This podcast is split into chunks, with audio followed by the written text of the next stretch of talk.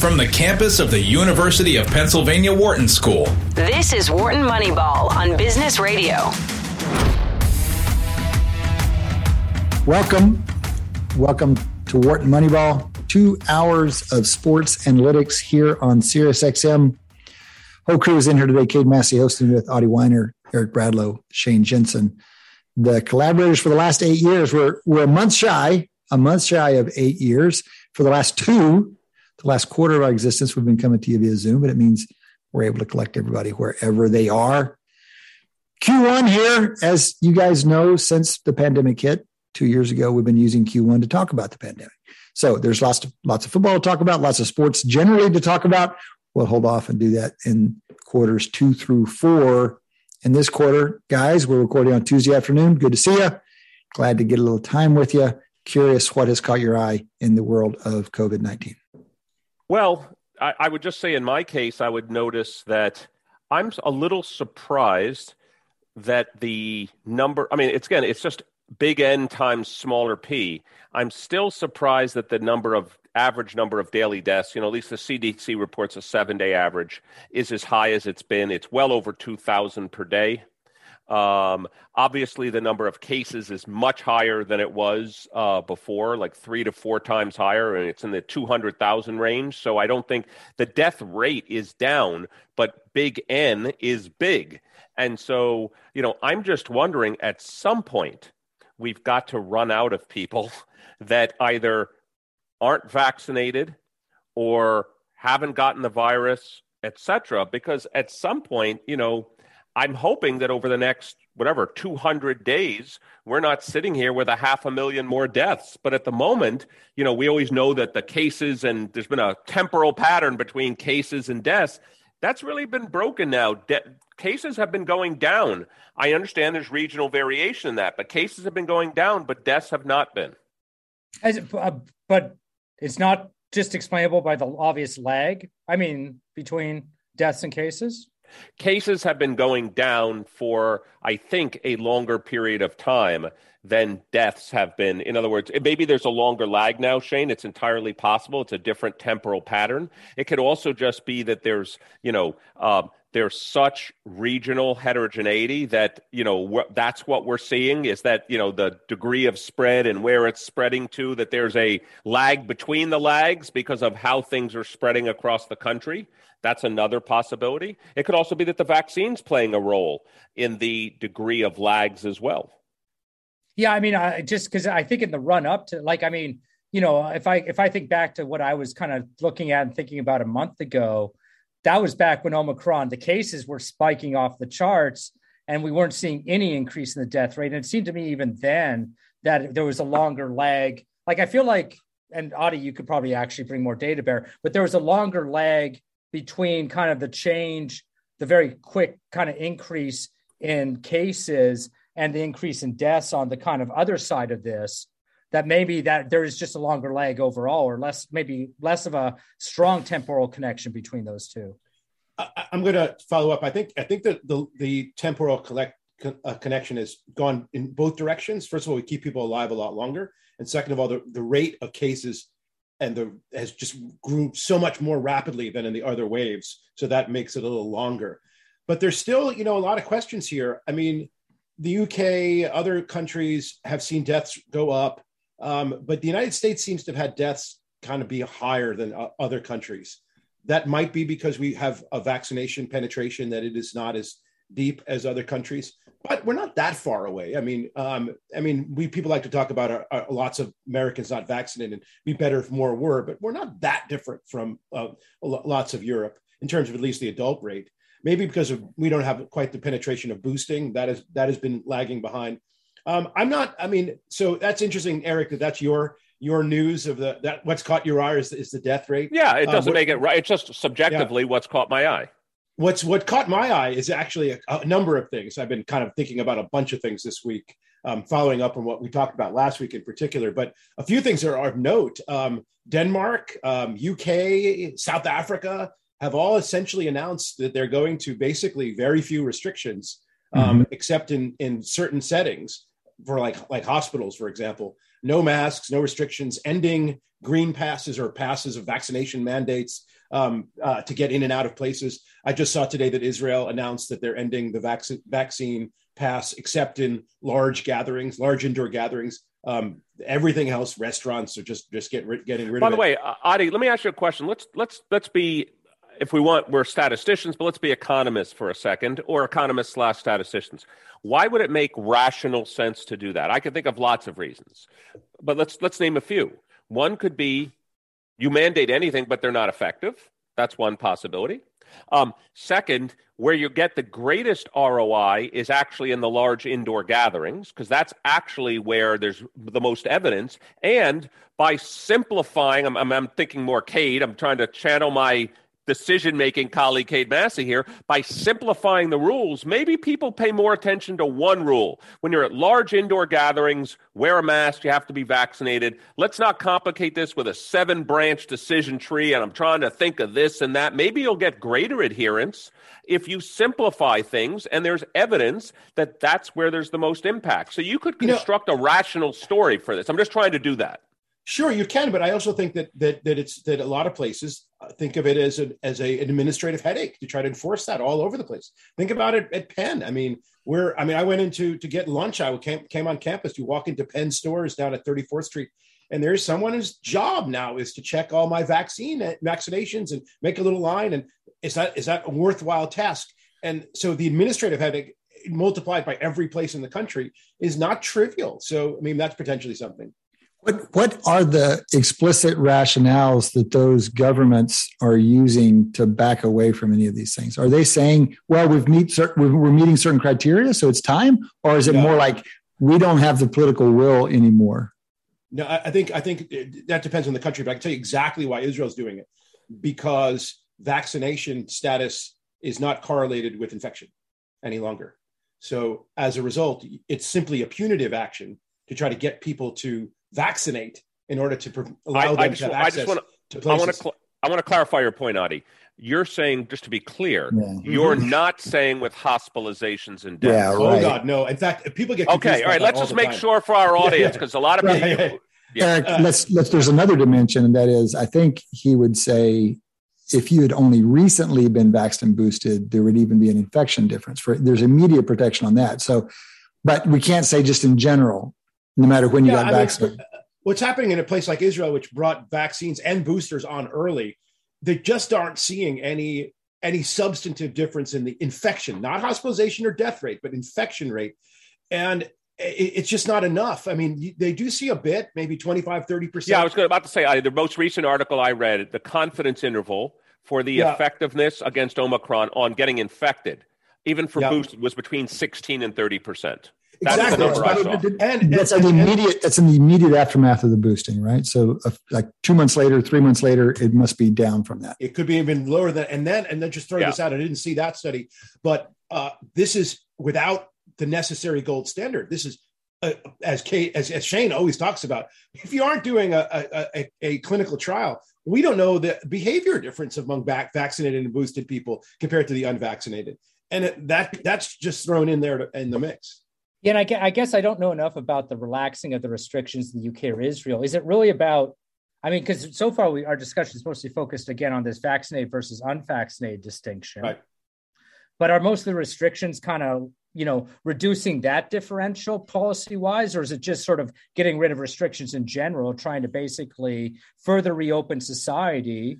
In which Yes, case, th- probably at least implicitly, what's being kind of traded off is kind of the public health concern of continuing COVID with just kind of all the economic arguments for kind of reopening the economy further, relaxing travel, allowing travel again, all this type of stuff. So, I mean, I feel like most of the rational policy arguments on towards the relaxing of restrictions is not a, that is that this is no longer as dramatic of a public health issue as it used to be and we've got all kinds of you know economic and other issues that we have to trade off against that and and all correct and the public is demanding it and this is and that's something that in democracies at least you you tend to have to take into account and uh I, I mean as we're seeing what's going on in canada i don't know what you what you what, if you've remarked about that uh, Shane, our Canadian. But the yeah, people, no, I mean most of mo- I, I mean I, I, get most of my news kind of for, through via my social network from Canada, and most of yeah. those are still on kind of the more public health oriented side of things. So they don't, you know, I, I don't know anybody who's kind of pro, pro pro these protests, but yeah, there's substantial protests going on all over the country towards relaxing the restrictions. But I, I think we all agree, though. Let's say there is I, we, you i think this is a statistic you told us about Adi, i'm going to say a year ago at least this concept of excess deaths yeah if if there were let's suppose i told you by relaxing some set of policies there is you know i would say it's one of those things that there's a crossing point. Like if i told you by relaxing the policies there would be 50 excess deaths you would say well i mean come on I mean, not that every life isn't important, but you would make that choice as a society. If I told you the number was 5,000, you might still. But if I told you there's 100,000 excess deaths, then all of a sudden that's going to start catching, not, I mean, it would catch anybody's attention. And so my question is do we have any estimate of the excess deaths? Because even if it's, you know, a 3% difference, a 5% difference, you multiply that by a number, even the number of people in Israel, it could still lead to thousands more deaths. And at some point, you know, in the United States, when you have hundreds of millions of people, even if it's a 2%, 3% reduction in the number of people that eventually die, well, that's actually a very big number. Yeah, but well, I mean, uh, I mean, just sort of general trade-off counter argument to that without numbers involved. Adi probably has real numbers to throw at this. But I mean, how many excess deaths are there in, in the United States due to car travel? Every year? About 40,000. Right. So that we're not shutting down car travel. No, and we could probably cut about t- 10,000 off of them if we just lowered our speed limits. How many excess deaths are in the United States due to added sugar to food? yep. And, and, you know, I did do it. And so, by the way, let me answer your question. I don't know the numbers. Excess deaths is t- typically lags by about a month to two months. And one of the reasons why is that the CDC actually does a very good job and and and it categorizes deaths, but there is a lag time to to get the all all the deaths. We can um, and that that is definitely something that we'll know and we haven't known yet. But I will say I did an analysis through the end of 2021. Uh, actually, not 2021. It was really, through 2020. And one of the things that I thought was quite interesting is that excess deaths in the 20 to 40 year old range was up about 30,000 individuals. Now, you don't, that may not sound like that much, Big that, percentage. The, the num- uh, about about a hundred thousand die every year in the twenty yeah. to forty range. Yeah, and it was up by thirty thousand. That's a is, lot. It, it is, but here's the best part, or interesting, not the word. The, only six thousand of those, six to seven thousand, were from COVID. The rest were from other factors that we now know seem to be predominantly uh, the biggest number one factor is uh, suicide and overdose. Oh, I mean, they're natural, not, not natural deaths, but and this is and this is and and most people are implicating the COVID lockdowns, the the collapse of society on this particular population, ca- causing tremendous mental health struggle. So okay, so, hold, let's let's hold with that because it's a super interesting observation. Let's recap it real quick. Twenty to forty year olds in U.S. excess deaths roughly thirty thousand, which is about a thirty percent increase on a base of hundred thousand which is a big increase. But apparently, only a fifth of those were explicitly COVID. Others were consequences of the COVID era, but not COVID directly. Yeah. Now we're talking about 24, yeah. we're talking about 24,000 people, but how many lives have been saved by some of the policies that have been used in the shutdown? And I mean, it's it's going to be many more than twenty four thousand. And so, for as long as we're talking trade offs, let's have the other side unpacked. Yeah, well. just uh, but as long as we're talking trade offs, it's also worth acknowledging that it's a lot easier to quantify. Like the COVID life yes. saves are very tangible and quantifiable. It is more difficult to quantify and make tangible some of these other, like on the other side of the coin, Costs. like the shutdown yes. of society, the yeah. kind of cost of that for sure. But let uh, for sure, for sure. Um, a couple other numbers to kick around here, uh, if, but I'm calling these just from memory. I believe the U.S. is over 800,000 COVID-related deaths at this point. Over yes. Last- oh, well over. Mm-hmm. Yes. Yeah. And that's the biggest number in the world as well. Yes. It's astounding. Yes. Um, where is the U.S. in terms of population versus other countries in the world? Certainly behind China, Fourth. probably behind India. Where, we're where? Who else third, are we behind? Third. I think we're third. Yeah, we're third. Uh, the other place that would probably have as many COVID deaths if you scaled it out, and may not and, and might actually be hiding many of them would be the former Soviet Union and and its and its orbit. Um, I've I talked to some of our colleagues who know people out in in uh, Russia, and they say that the death rate is horrendous and that it's and it is massively being underreported. Um, Certainly, if you look at kind of like where at the kind of collection of countries that have the largest death rates, just like not taking into account population, it's Eastern Europe mostly. Yeah. Well, again, again though, I mean, we, we, we want to be careful about doing too many cross country comparisons. Yeah, for sure, for sure. Because the, the obviously, I think the driver is age demographics more than anything else. Differences. Yeah. Right. Though, though, you know, I think some of the Latin American countries, Brazil, perhaps in particular, has had some real trouble. And oh yeah, no, that's that policy, not the only thing. Policy. I think. Yes.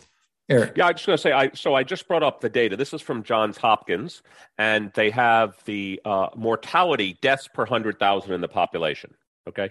And so the number one country by far, double any others, is Peru. This according to the Johns Hopkins data. It's okay. 600 per 100,000, just to give you a sense. Do we have any idea why Peru would be I, by I far the worst? I, I, don't know. But then followed by that, remember, I said Peru is 600, just give you an effect size. Brazil is at 300 per 100,000. Yeah. Then comes Poland, and then the United States is fourth. So the United States is the fourth worst country in the world on deaths per 100,000 after Peru, Brazil, Poland, the United States. The United States is, all, roughly at around 300, a little less, 280, 290 per 300, uh, 290 per 100,000. So okay. we're talking about, well, I mean, 1% would be a thousand. So we're talking about three tenths of 1%, which yeah. is about Right. I mean, that's that's going to lead to that would be closer. That's getting close to a million deaths because we have three hundred and something million people yeah, in the U.S. Yeah, right. Um, and again, just to give you a sense of, let's take for example, I don't know, what Canada, for example, looks to be at about ninety, so less than one third the death rate of the U.S. You got it. Are, you, are you sure that table's not chopping off a lot of countries just for size? Because I'm looking at the New York Times deaths per 100, total deaths per 100,000, just the ranking of the countries, and the U.S. is around 20th or so. Well, I think what it's doing is here it says for the 20 countries most affected. So they're looking at the largest countries. They're okay. not, I guess, you maybe yours, has, I'm making it up. Maybe yours has Luxembourg or Monaco or something no, else. but I, I, I mean, those, those you would want to exclude because, you know, you've really got denominator problem. But like the Czech Republic is at 350 per 100,000. Okay. You know, Hungary. What's also Croatia. really what, what's also really fascinating is there's also a very interesting plot here. I didn't realize this. I just scrolled down. There's a bivariate scatter plot where for each country on the x-axis is confirmed cases, and the y-axis is number of deaths. Okay, and then uh, and just to sh- just to let you know, I you know it doesn't report an r squared, but if I looked at if I showed you this graph, I would say the r squared is at least point nine five. Yeah, you would more or less expect a very strong correlation between these two things. All right. Very much so. And also, they actually have it on deaths per 100,000. And then you basically see strong correlation, but in different bands. You know, in other words, the, the high countries, the medium countries, and low countries, but each of them is a line, but they're on different, they have different intersections. Yeah, in some sense. There's an intersection. Uh, interesting. I mean, IFR, which is the, the, or the really the CFR, the case fatality rate, seems to really be different in different parts of the world and across different countries. And, uh, and the United States has always been on the high side. And that is something that I've never been able to articulate why we're not we're not that old a country that would have a higher a higher CFR. We're certainly an uh, old country relative to almost, but we're not, I don't uh, think know, we're almost the entirety of the rest of the globe. But I, are, are, we, are we old compared to Canada compared to uh, England? No. Uh, right, no. and they they are much no, no, no. I mean, so. right, but I, right. I, guess if you were to fit, I mean, really, what we're talking about, if we were to fit a regression where that mm-hmm. CFR is the outcome, Right. I would guess that age variables would be the most significant. Yeah. I mean, you know, I would that's, probably say I, I mean, the UK and Canada, I would say reporting look, penetration. I think testing would be one of the most. Uh, yeah, and I mean, there's probably something to be said. I mean, I do think the US has a m- much higher variance in its healthcare system than yeah. these other countries like Canada, the UK. And I think some of that, var- you know, when we're talking about extreme events like death, that variance is probably driving some of that as well. Well, so, I'm gonna, Go ahead, Cade. You go ahead, Adi. Yeah, I mean, one of the things that I think is fascinating, we're having this conversation. about these data data sets and deaths is a good thing to actually talk about because it's probably one of the most accurately estimated and, and counted quantity throughout the globe um, and, and uh, even though that has its issues but the the thing that really caught my eye which follows up from last week which i really want to get your thoughts on is the the the latest wave of omicron has been moved through there's a lot of numbers have been put out and the numbers in particular that people are discussing are the vaccine effectiveness rates um, usually measured in terms not just in death rate but usually in terms of reduction in hospitalization rates. And the these numbers are have been cited and talked about, and and they are not they're mutually inconsistent. And we we as a, as a group should, probably hash it out because for um it, some of the stuff coming from the CDC, which I talked about last week, it just cannot be right. And I'm seeing it repeated everywhere. And the numbers from the CDC said if you're vaccinated and boosted, you're 100 times less likely to be hospitalized than, than unvaccinated, and about uh, 15 times less vaccinated if you're just just just vaccinated, uh, less likely if you're just vaccinated and not boosted. And that just doesn't make sense and and it just it's an overestimate in by what I think is by a factor of eight to ten. Yeah. Um, yeah. And uh, and one of the reasons why it doesn't make sense is uh, uh, Cade, you sent around to us during the week a lovely graph showing back from 2020 that talks about the death rates, the the, the infection fatality rates or, or, or case fatality rates for COVID 19 compared to the flu by age. And back in 2020, that number depends on your age, of course, but at the oldest end of the spectrum, it was about 10 times more likely to die from COVID, sometimes even higher than from the flu. It didn't turn around. It didn't get to about one until you were about 10 years old. And actually, if you're younger than that, it was probably even you know less than one. But at our age, it was three or four times the rate or even higher. It was a big deal. So if you just take those numbers and multiply or divide it by 100, uh, that would mean that we are 10 times less likely to die of COVID if you're vaccinated and boosted than flu, which means that if that were true across the board, we should be. Completely we'd be seeing a lot this, less deaths. We'd be seeing yes, a lot less deaths. a lot less deaths for a population seeing. that's that the, the, yeah. the, adult population is 75% is vaccinated. This just doesn't make sense. And so just to follow it up, I did some research and I went to some other government sites here in the United States that are saying about 91% effectiveness. I went to other countries. Most places are saying about 91 to 92% effectiveness. Well, that makes sense. For, that's consistent that makes sense. 10 to 1. 10 to that's 1. That's right. And that's for and that's for 60 plus. For younger than 60, it might actually quite be a bit higher. Um, but uh, but the older 60 is where you're still yeah i mean the new york times the new york times has it as 20 like their kind of age adjusted average you know kind of single number is 20 times for deaths between for unvaccinated deaths. and fully what's vaccinated. what's actually a very interesting, it, it's it's really interesting data. What's also interesting, just breaking down one step further, the numbers I gave you. The Johns Hopkins website also has something that's interesting, which is the case fatality rate. So, given hmm. you get COVID, with what rate do you die? What's interesting to this data, assuming this data is accurate, it's from Johns Hopkins site, it's the same number essentially we've been seeing all along. It's 1.2%. It's that same ratio that we've been seeing, we've been talking about on the air for the last two years, which is conditional on your getting COVID. About 1.2% of the people appear to be, that's the case fatality rate. And that puts us not horribly worse than a lot of other countries. But I, that's, it's, it's interesting to me that that is kind of has, because, eh, you know, all of our improvements at treating COVID should have lowered that but is it that's that, probably the overall know, aggregate? Yeah, the subset of people that are getting COVID are substantially different and maybe unhealthier now than they used to be. Yeah, and that's what's kind of counterbalancing that. But if that's not a that's not that's just an aggregate number. That's not a continuous number. They're not they're not pointing out. That's not saying what it, the current case fatality rate is, which is now a lot, do, lot lower. Do you think it is a lot lower right now? Oh, yes. I, I, mean, oh, absolutely. The number they're being tossed around right now, the case fatality rate. Remember, this is the oh, that was average. a cumulative case. That's a cumulative rate, stat. not kind of the current uh, yes. versus. Oh yeah, yeah, yeah. Right. This is this is cumulative. Sorry, I, I misunderstood. And the by the way, it might have been dropped. I think it was more like 1.5 percent was the ratio we saw before. And then if you take a weighted average, it means we're probably well down, maybe into the half a percent range or something even lower than that. Right. And but the current rate that is being estimated, it's hard to, to figure this out because you have to split between vaccinated and unvaccinated. And then all of this is different by age. So it's just a kind of a weighted average, kind of aggregated. It, it's down around 0.1 um, percent or so. Uh, per, uh, particularly if you're vaccinated, it's, it's certainly going to be in that. Yeah, it's great. That uh, that's an excellent point to make, Adi.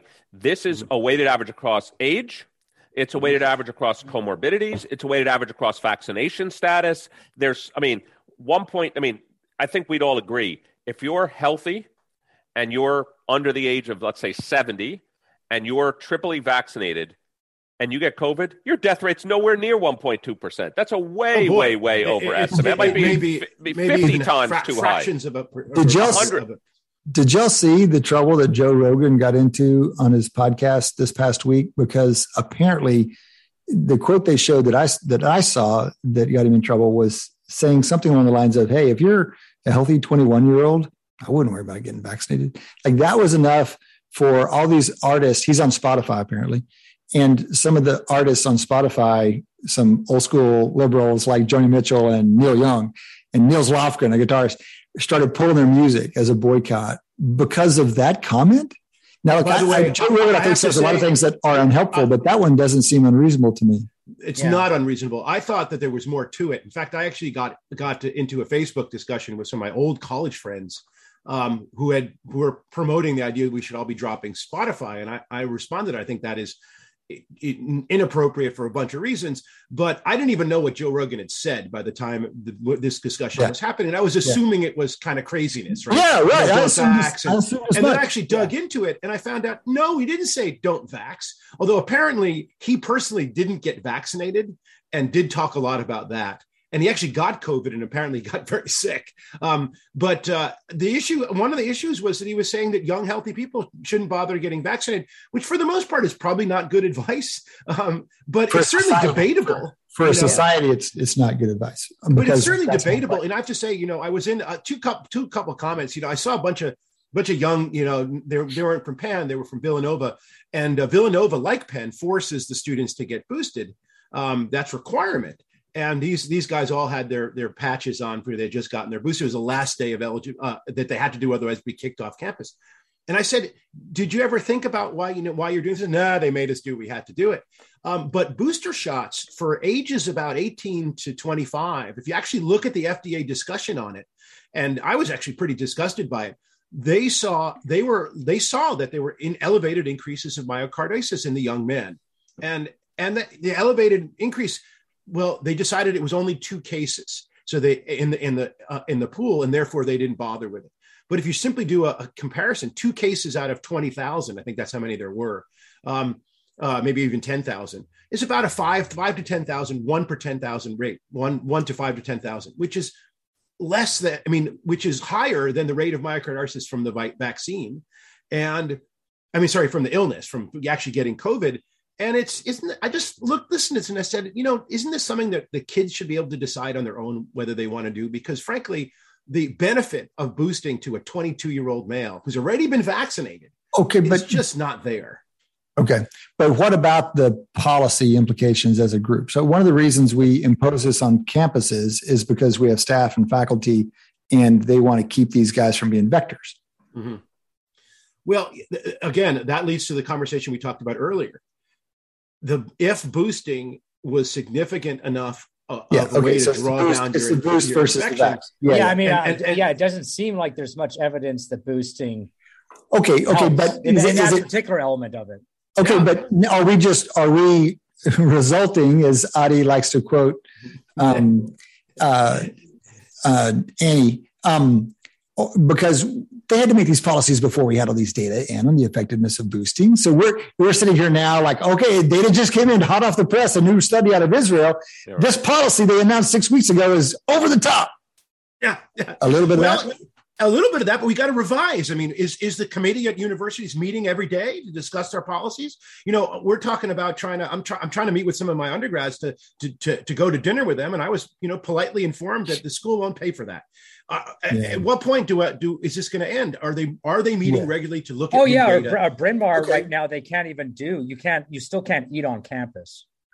Yeah, there you Well, go. and okay, it's like okay, good, these good. kind of policies. Okay. You know, so this this is actually I think this is really interesting from an institutional perspective, and this probably is a learning from this last two years. And we had this conversation. Um, we had this conversation a few weeks ago with one of our guests about needing more agility to the decision making. and need more responsiveness. But you know, these large educational institutions aren't known for agility. But it is entirely possible this is one of the most important lessons from this whole experience that we we need to understand this is our understanding is evolving. We're going to do the best we can at this moment, and we're going to shift as new information comes. And by the way, tell people that's what's going to happen, and then move. But that's just not the nature of these institutions. It's very practical. And we talked about institutions, but Shane, let me point out, it's also individual behavior. So I saw my neighbor across the street and I said, Didn't you supposed to go to Florida? She said, No, we canceled because there are too many unvaccinated people there. And I said, Unvaccinated, you're afraid of them? You should be afraid of everybody. If you're afraid of getting COVID, the vaccinated are just as capable of transferring it to you than anybody else. She's like, What are you talking about? That's not true. And I said, Well, thank you, but that's my business to know. And it is true. Yeah, and I mean, honestly, Florida, where the vaccination rate's a couple of percentages different than Pennsylvania. Yeah, like, right. Is, it, I mean, it at all substantial? well, it depends on Philadelphia versus you Yeah. know, the yeah. Bay. There's a pretty big difference Okay. there. Okay. Um, all right, guys, why don't we wrap the COVID discussion there for now? We're not going to be stopping it anytime soon, so we'll have a chance to revisit next time. That has been the first quarter of Wharton Moneyball.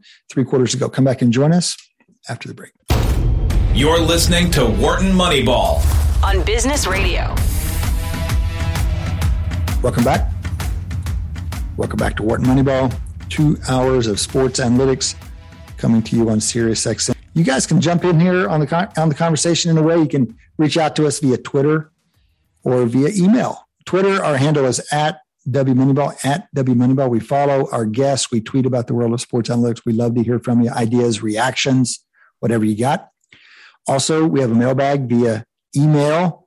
The address there is moneyball at wharton.upenn.edu, moneyball at wharton.upenn.edu. We read everything you send us and we enjoy hearing from you. Suggestions, complaints, ideas, musings, send them our way. We get as many as we can on the air, but we're looking at everything we do see. Guys, we have three quarters of sports in front of us. We have a very interesting NBA executive with us in Q4 talking about technology and the state of the NBA. Between now and then, a lot of sports catch up on. Nothing more important than the National Football League. We know now who the Super Bowl contenders are going to be in this crazy season, and very appropriately, I'd say, very appropriately, given the craziness of the season, nobody expected these two teams to be the final two teams. So over the weekend, a couple great games again, hallmark of the last two weekends. Any reactions, anything catch your eye about the Rams over Niners and the Bengals over the Chiefs?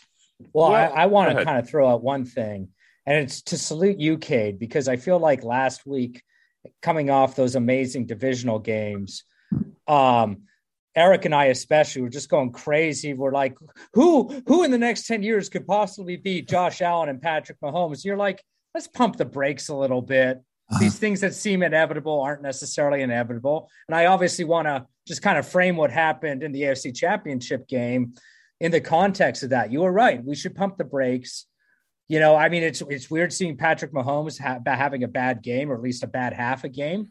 I I don't think I've ever seen such a bad half a game from him before, but it, Yep. it, it happened. And again, it, it it just goes to show that a the number of elite quarterbacks that we have in play in the National Football League is ever growing, and not you know even if one looks dominant, it's not inevitable. Well, I, I appreciate that, Shane, and, and I mean, I believe me, I was with you guys for most of it. It's just that twenty minutes after twenty minutes of it, I was like, hold on, something doesn't feel right here. But I, I think the point you're one of the one of the main points you're making is something that it, that we've noted in this podcast before, and Eric connects it to relatively recent research in marketing, which is intra consumer variation or intra individual variation. We tend to want to type people and spread them out as different kinds of people, but every person is like a dot and it's the mean behavior. And it just really robs our understanding of a lot of richness. And what we're, what the, the way I would explain Mahomes is look, everybody has subpar days. Now, look, we got a pretty extreme draw from him in that second half, but every QB out there has good halves and bad halves. And we watched two phenomenal halves in the divisional weekend and came to believe that that's all he could produce. Of course, that's not all he could produce. Yeah, I, I just want to tie something to, you know, obviously football as well, but a related topic, which is I don't remember the last time Tom Brady, by the way, who's now announced his retirement, had a bad game uh, in the playoffs. I don't. I'm sure he has. He had many, but I don't remember when that last one was. Shane, who's our expert on Brady, is thinking really hard about when that was. Um, I'll say also the following: what I saw the Bengals do to Mahomes is what I've always said. There was only, I mean, forget the Eagles where they, you know, Brady had one of the greatest days in that losing Super Bowl.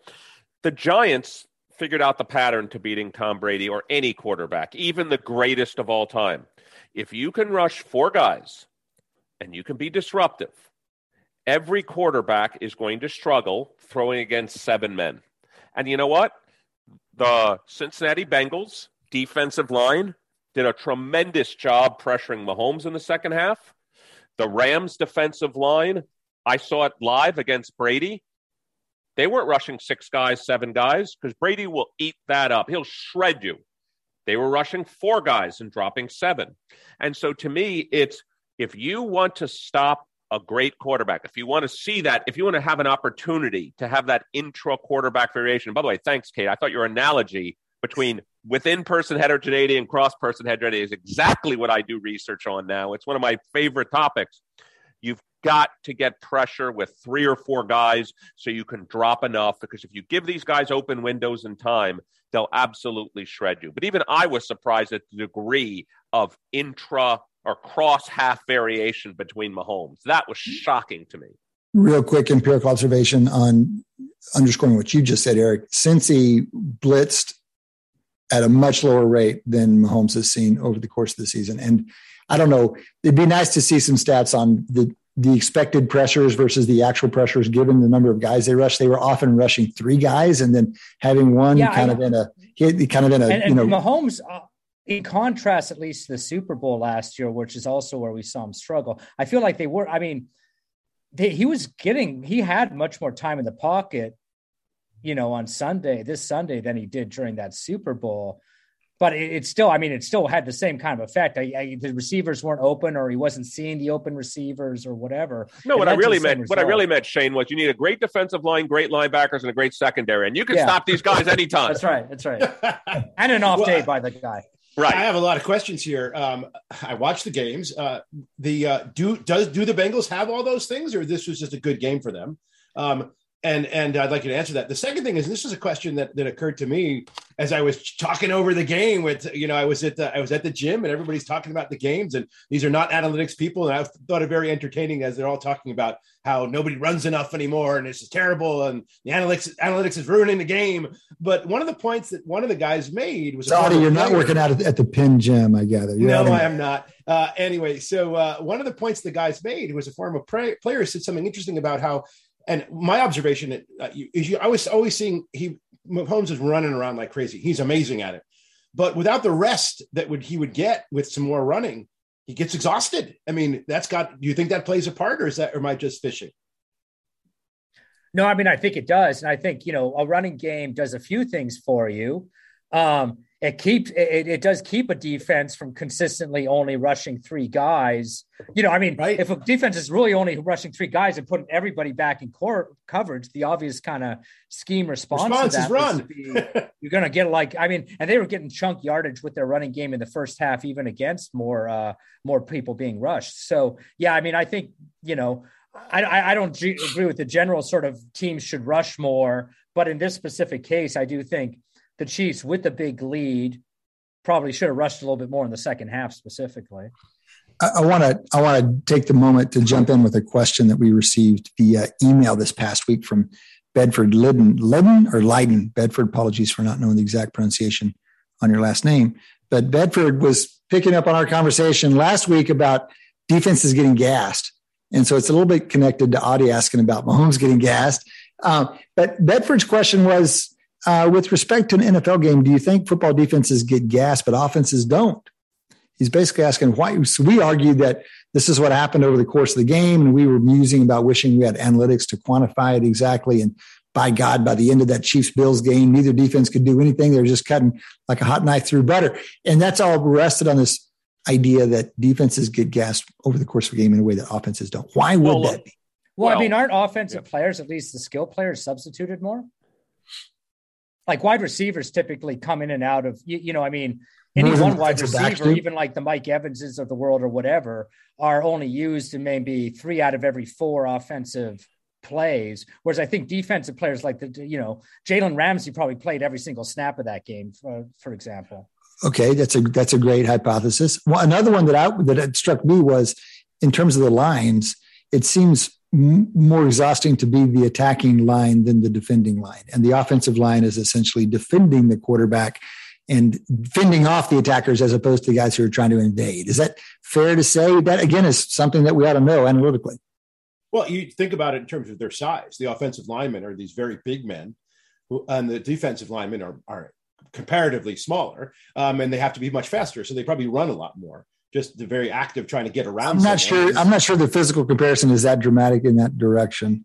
Uh, certainly, well, some. The, the, other thing I have to get, would have to guess is that the offense calls the plays. So if you're tired, you pick something right. that allows you to get a rest, and the defense just has to go what's thrown at him, and, also, and probably just does the same thing. Cade, you're also talking about the classic argument that's given by the old, older school coaches that if we're running the ball, we're controlling the clock, we're we're we're going forward. We're not going backwards, protecting the quarterback. We're going to wear down the other team's defensive line. I'm just saying those are empirically testable in the sense that you know now with motion tracking data, yeah. you can actually measure the speed of a player, the you know the the quickness of the player in the first, let's say, two to three yards. You could probably even measure. I'm sure, like PFF and other places have measures of you know win rate that they expected win rate based on the angle and speed taken of the other player. So this is a great set of hypotheses where next time that we have you know whether it's Eric Eager or someone from PFF on, we should just ask them like, what data are you guys looking at about offense versus versus defense, and they're kind of slowing down over the course of a game. Right. And of course, the better we understand that, the more it can be optimized within game. And so, I mean, could it be that there needs to be more substitutions in some parts of the roster than others? I, I don't know. Presumably, coaches already do a pretty good job of that, but it might be interesting to look at it a little more closely. So, Bedford, thank you for that that email, Bedford from Chicago, Illinois. Delighted to hear from you, guys. Uh, just, the, oh, sorry, go ahead. Well, I was curious about the other game, the Rams 49ers game. Um, it, uh, the, uh, I, I, didn't have a strong dog in that fight, but I, one thing that jumped out to me, I think it was the last time the Niners had the ball before the interception for before their last series. They were driving and they got hung up. They were just across midfield. They had like a third and two and couldn't do anything with it. And then they punted. So it's late in the game. The game's tied, right? It's late in the game. The game's tied. And they're on the other team's 40 or something. Yeah. And his fourth, third and two should have been a two two play strategy or something. Anyway, I, they netted what 20 yards, 25 yards with it was one of the worst analytic plays in a, mm. I mean, it was such a crucial time of the game, and you have exactly the setup right, and it was atrocious. Yeah. That is, I mean, there's nothing clearer. Your fourth quarter beyond the 50 yard line, fourth and two, not fourth and eight, fourth and two. And what are you going to net from the punt? And those yards, you know, they're the expected number of point difference between the 15 yard line or the 35 or the 40 yard line is very small. I thought that was one of, I knew the minute that happened, I'm like, I, I didn't even have a dog in the race. And I'm like, you deserve to lose the game for making that call. no, I'm saying there is no analytic strategy that that is a good play. Yeah, I mean, None. I can only come. The only situation I can come up with where I might prefer to punt in that situation, and it wasn't the situation, but where there's like maybe 13 seconds or 15 seconds left in the game, where if you miss the field goal or or, or if you like or if you turn it over you've essentially like you know right. that a turnover is the only scenario where the other team can score on you, right. Basically. they don't have time to move down the field. You know so right. but but i mean that wasn't the situation. There was several minutes left. So i agree. It was uh you know I, I don't know. They have that cowardly punt standard or whatever. And i mean this has got to be one of the like you know 99th percentile of like kind of cowardly punts basically or, or cowardly fourth down decisions. It was okay. un, un, un, unexplainable I, question- I, I, didn't catch the game real time. I was looking at highlights after the fact. I was on the plane when it happened, and that, I hadn't heard any hubbub. There probably was a lot of hubbub, but I was watching that and like, what happened there? Hold on, they You got to be kidding me. They gave up the ball in that situation. Um, by the way, one other quick observation just from watching two sets of highlights back to back yesterday evening was the tight ends, Kelce and Kittle. It's just amazing to see those guys. Whenever you watch just the highlights of those games back to back, there's so much amazing tight end play. Now, look, both of those guys lost, but it's just extraordinary the weapon that that kind of tight end provides a team. And it, they're rare, but when they exist, it's just such an advantage. Yeah, no, I mean, like they, they are like when they're kind of when that connection's there, like what Mahomes has with Kelce, it's it's almost unstoppable. You're kind of like, why doesn't he just throw it to that guy every play? I don't. I mean, that's yeah. I mean, you know, thinking back, I mean, Brady to Gronk is like, you know, yes. Brady's thrown a lot of touchdown passes, but Gronk by far has the yeah. has the largest share of them because that was just a similarly kind of unstoppable combo for for several years. I wonder to what extent those guys I, it'd be nice to go back and look at how those guys are rated coming out of college and how other tight ends are rated coming out of college. How diagnostic are those extreme, those outliers at that position because they're so unusual and so valuable when they exist. How diag- how well, well do we forecast? We them? had one this year, as you remember. I'm pretty sure he was a rookie this year, right? Kyle Pitts wasn't the out guy. Florida, yeah, yeah, out of like Florida. Number, that's number four pick. Number four pick, right? That went to Atlanta. I mean, I don't think he had as great a year as people expected him to have, but mm-hmm. people are putting him conceptually in the same league as like mm-hmm. an elite, like, you know, the Tony Gonzalez's, the Gronks, the mm-hmm. Kittles of the world. I mean, the fact for a tight end to be drafted fourth shows you that when you have that transformative type player, and it, I, I agreed, I was watching the game and I thought what Shane was saying, why don't you throw it to these guys every single time? like well, they don't to be fair, we thought we said that about Tyreek Hill the week before. It's like, hold on, he busted that thing at the end of the game. We're like, hold on, he, if he can just do that when he wants to, why don't you throw it to him more often? Now they tried to throw it to him at a very key moment in Sunday's game, and it didn't work out. And so even Tyreek Hill isn't inevitable. Yeah. So, what do you think about the match going forward? Early thoughts on the Super Bowl Rams versus Bengals. It's three and a half, I think, is the opening line. Rams by three and a half. They're home, of course. You know, the crazy thing is we saw 50 something Super Bowls without anybody being in their home stadium. And now we have two in two years. Right. Yeah, no, and I mean the kind of I, think one of the kind of compel like compelling kind of uh, you know sort of battles I think going into that matchup. Uh, a big part of kind of Cincinnati's success will be can they kind of keep enough pressure off Joe Burrow with that amazing rush that L, you know Los Angeles has you know, we saw that, you know, the answer in, in the in the Tampa Bay game was that they weren't able to keep that that that uh, that defensive line at bay, and it really affected the performance of Brady in that game. Joe Burrow seems to be able to succeed despite all the pressure he gets. I mean, he gets sacked like nine times and still wins. So maybe it doesn't matter as I, much. I don't know. But I agree. At least the conventional wisdom would be Cincinnati's in trouble because there's no way they can stop that rush. But but this goes back. Burrow's been playing this way since he was at LSU, and it's it's it, we need to have it. I, I'm sure this number exists. The simplest version of it is just you know passer rating or CPOE or something um, under duress or out of the pocket or something like that. But he seems he seems to have the ability to perform under a wide range of circumstances. And of course, one of the strategies, because he can do that, they're just like, you know, let's just go, you know, five wide and I'll figure it out. You know, it's like, just give me a lot of targets out there. And his processing is so much advanced that he's able to take advantage of it. He just wins that way. Maybe, and maybe, you know, I'm biased. You talked about looking forward to the Super Bowl. Maybe I'm biased because I was at the game where the Rams beat the Buccaneers if the Bucks don't force two or three turnovers, and let's be clear who it was, it was the running back, I, the guy that came back from the torn Achilles. Akers. Akers. Akers. If he doesn't fa- fumble the ball twice in the uh, fourth quarter, I would say the Rams win that game 30 to 10, 30 to 14. I mean, the Rams were routing the Buccaneers in that game. And I saw a really good Rams team on that day. I just mm. always like to think of peak performance. I just get a sense for me if the Rams play the best they can play, if they play a good, clean football game, nothing special, just play as great as they can play, I can't. I just think they're this is their year. They're built yeah. to win the Super Bowl. They have a running game, a strong defense, a strong defensive line, and Stafford can win you the game you know, they're not stuck with Jared Goff. They're, they got Stafford. Stafford will win you the game given the opportunity. And they have great receivers too. I, I just saw again, I, I saw them dominate. I know Cincinnati has, but you saw you saw a game between now and then. You saw the Niners game yesterday, and the Niners aren't Tampa Bay, and they were played pretty even that game, it seems to me. The Niners have a better defense than Tampa Bay had this season. Tampa Bay's defense was beaten up all year.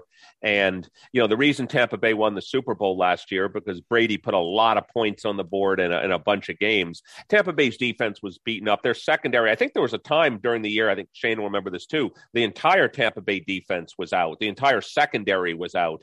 I think I don't think I wouldn't have rated the nine. I would have rated the Niners defense much better than Tampa Bay's defense this year. Okay, well, it's only one side of the ball, though. I mean, Garoppolo is a far cry from Brady. So net, net, net, net, they had a pretty even match. Yeah, Sunday. I like the I like the Rams, but that's just my that's just my pick in the game. I just think they're built to win it. But you know, Joe Burrow, I agree. He he won a game with I think he was you said Shane he was sacked nine times. He then wasn't sacked at all. Yeah this guy, I mean, Cincinnati's not going to go easily. How about that? Did you? Did yeah, you no, and I mean, I, I, I, I, I agree. The Rams are on paper just kind of lining up the personnel, like seemingly should be it should be kind of a mismatch. Or I'm certainly not surprised that they're favorites, and I would I would guess that that point spread, if anything, increases probably over the next Agreed. couple weeks. Well, I think um, I mean, but Joe Burrow is like kind of that, you know, the, the mystery, you know, kind of the, can I, the can magical I element. Uh, the, uh, who would you say is the better quarterback, Stafford or Burrow? Seems to me it would be Burrow. So, mean versus variance. Uh, well, I, give I, me think, the full score. What do you think? Well, it's also the second. The guy's in his second year versus twelfth yeah. or thirteenth or whatever Stafford has been around. But Stafford has some really underthrown balls. I mean, what, what, do I know, right? It just looks like he's not at the, not great anymore. Maybe he was. Good question. Now. See, I love the I love the Mars perspective. I love Adi's questions. He asks the real good, insightful, you know, yeah, Mars questions. Who's the better quarterback here? Ah, it's a great question. And By the way, matters. I mean, number one, that's the first thing that matters. One observation that struck me today thinking about this Super Bowl is that there's no angst about these not being including the best the best team in NFL. There's no angst about that. I mean, no. Tampa Bay, Buffalo, KC, these are probably, you know, the Rams may be in the conversation. In our power rankings, they're third, but yeah. no one really thinks that the Rams and the Bengals are the best team. But there's no angst about that. In college football, there'd be all this angst about, well, these aren't the best teams. And why is that? I think it's because college football used to just pluck two teams and put them in the game.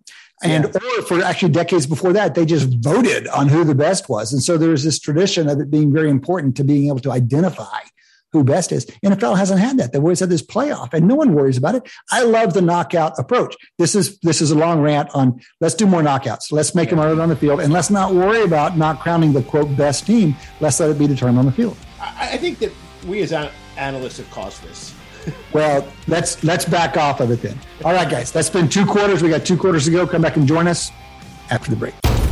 You're listening to Wharton Moneyball on Business Radio. Welcome back. Welcome back to Wharton Moneyball. Rolling into Q3, starting the second half here with another open topics line. Guys, I know there's some big sports to talk about, but I've got to start with the trivia question for you. What do you think tickets are going for in Lubbock tonight for a basketball matchup, men's basketball between number 23 Texas and number 14 Texas Tech? If you wanted the cheapest seat in the house, 15,000 person stadium in Lubbock, Texas tonight to watch number 14 Tech play number 23 Texas, what do you think you'd pay? Seventy-five dollars. Well, I can see it on the rundown, no, so I'm not going to guess. it's probably a lot more because otherwise you wouldn't be asking the question. So, so, but, so I, this was the, and then if you want, so you're going to pay three fifty to walk in the door. If you want to get in the lower lower decks, you're going to need to pay close to a thousand. Why in the world? Yeah, I mean, my, I, I've completely miscalibrated because I've only ever seen Penn play basketball, and I think that cost me about ten bucks. I'm surprised it cost you 10. Well, this is the thing that, that Chris Beard is a, is a Longhorn basketball coach. He was the Texas Tech basketball coach. And there, folks at Tech aren't inclined to like the Longhorns anyway. In fact, there's some real animosity there. And then UT stole their coach who took them to the finals, took them to overtime against UVA. Best, best achievement in the major sports that Tech has ever had. They stole their coach. And so here goes Beard back to Lubbock for the first time. They are they are sincerely concerned about his physical safety. It's going to be amazing in Lubbock this evening. Y'all might want to dial it up. on TV. That I can't imagine that against two kind of middling mid 12 to Big 12. Actually, Tech is pretty good. Big 12 teams, the tickets are going for what they're going for. Just a little update from down here in the sticks in Texas. Eric, talk about down in the sticks. Australian Open, Rafa Nadal takes number 21. We saw it coming, but then you know he had to he had to do something special in the in the in the finals to get it done. Talk to us about that match. You wake up, you get up at three thirty Eastern to watch this match. Nadal goes two sets down. What were you thinking at the beginning of the third set? What were you thinking? Well, first, uh, you always you talk about our Twitter handle at W Moneyball. Um, at three thirty in the morning, I tweeted, "Do not worry, fans. Yes, Wharton Moneyball is up watching this tennis match." So I just so all our fans know, I was keeping an eye on things. Um, it was actually very simple what had to change for Nadal to have a chance. In the first two sets, Nadal's, when he was returning the ball, not just on his service return, but his shot return, were all landing in the service spots, which means that Daniil Medvedev was standing inside the baseline, hitting shots, and any top pro will absolutely slice you if they're inside the line and you're behind the line. Then what changed in the third, fourth, and fifth set, it entirely reversed. So, matter of fact, you asked me last week about squash. What diagnostic will I be looking for? And I said, who's in front? Well, I would say the same of tennis. It's who's standing inside the baseline and who's standing behind the baseline. So Nadal basically determined I can't win hitting from behind the baseline. I'm going to take two steps forward. And if he passes me, he passes me. All of a sudden, Nadal shots 90% of them. The third set was 92% landed behind the service line. So all of a sudden, he's now hitting the ball deeper. Uh, Medvedev was making unforced errors, which he made almost none in the first and second set.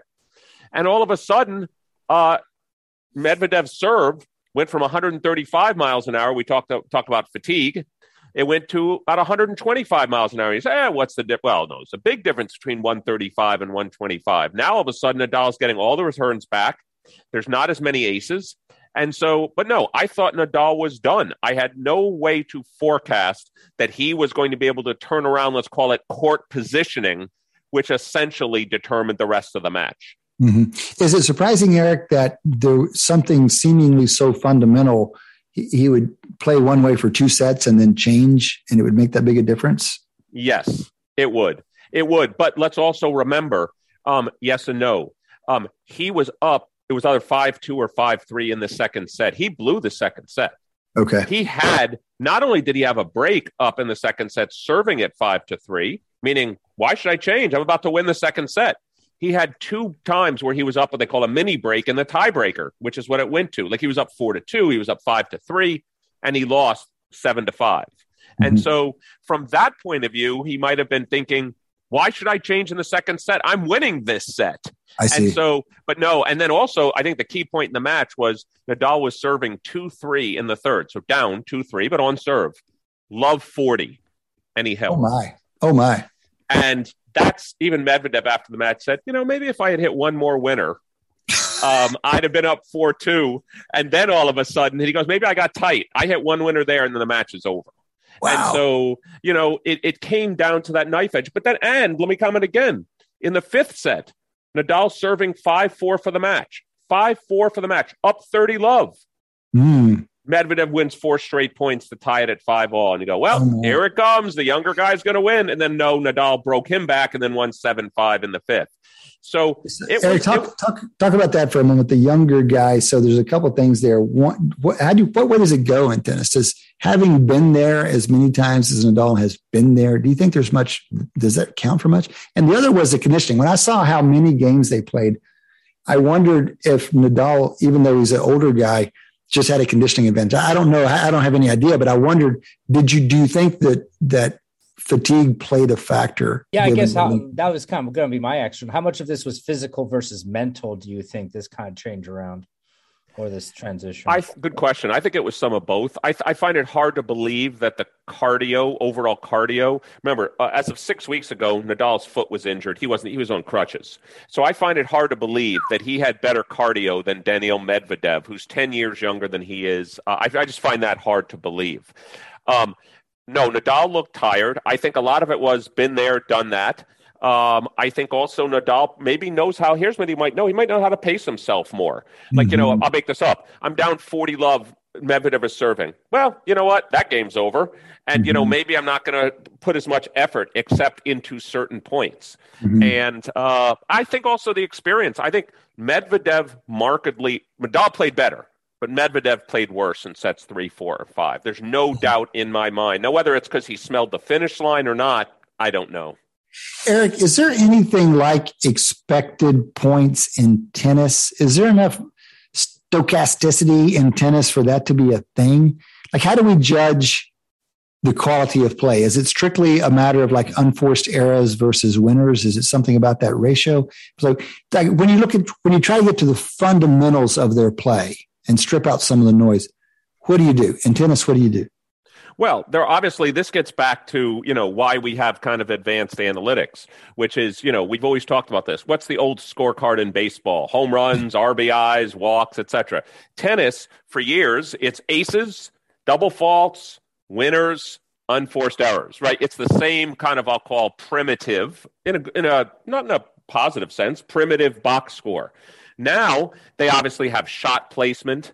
They obviously have uh, you know, I'm probably I've not seen this, but they must have an analysis of expected number of points given where you are on the court and everything else like that. They just must, and maybe even how they score unforced errors has become more sophisticated. Well, so for example, you're saying you might place a really nice shot deep and in the corner and really take your opponent far into his backcourt. That is an expected point of some kind, but if he returns it really nicely, then that's he's generated some above expected performance. And so just where the guys are and where the shots are, every time that happens, you could generate a sort of expected point win or not. They have to because they have motion tracking data. Like they even said during the match, like here's how many miles this person has run and this person has run. And so they know exactly where everybody is on the court at all times. And so Well, our, our friend, I'm going to abuse her name, Stephanie Kovalchik from um, from Zelus, has is probably got these in her model. She's she's built a, a basically down to the primitives model of tennis. And so she's got, I'm sure she's got exactly that. Okay, let's change sports and let's make a brief stop in Major League Baseball. We talked about the Hall of Fame for so long, and with with such good forecasting ability that there was kind of a non- non-event, at least for us, when it happened. Well, so, there- big, talk, talk There's us, only talk one to us on it. uncertainty. There's only one uncertainty because Ortiz was was well into the 80s, um, and we didn't know how much he dropped back with the secret vote. Um, and he dropped back a little. I don't think he ended up at 78 percent approximately, 75 Yeah, being the threshold. 75 being the but threshold. uh, 75 threshold, but not not as much as uh, Bonds and Clemens had been dropping back in the past. And so, as predicted, he was in Bonds, Clemens, Schilling out. And uh, there's a lot of you know discussion about that because for lots of reasons we've had it. Um, and uh, I th- actually think the Hall is making a mistake. I mean, to not honor Bonds, Clemens, and even and absolutely Schilling with because they deserve to be in it based on their on-field criteria, and despite the, the the controversies, is not good for for the Hall of Fame. Yeah, no, and I mean, I agree. I think this is not a particularly analytical argument, but I think, you know, there's been plenty of people in the hall that have their own controversies, maybe, you know, and I, there's plenty, Of, I've been to Cooperstown. There's plenty of room on those plaques. You could, if you want to include these guys, but have kind of an asterisk like played in the steroid era or Yeah, suspected, you could always, I mean, I mean, be transparent, put, you know, put that information on there if you kind of feel like you know you want to sort of have that be available as information to people but i agree excluding people um based on you know kind of suspicion as well as you know just sort of like you know non you know it just it, it never it hasn't sit well for me forever Let- i mean let- obviously people like bonds and clemens are such an integral part of baseball history that Mhm. it's weird to exclude them i mean I, I feel the same way about pete rose which is a separate but related category I mean, I know you know this, but the Hall of Fame hasn't excluded anybody. It's the baseball writers that have excluded them. And so the, if Yes. the if they were voted in, they'd be at the Hall of Fame uh, just like anybody else.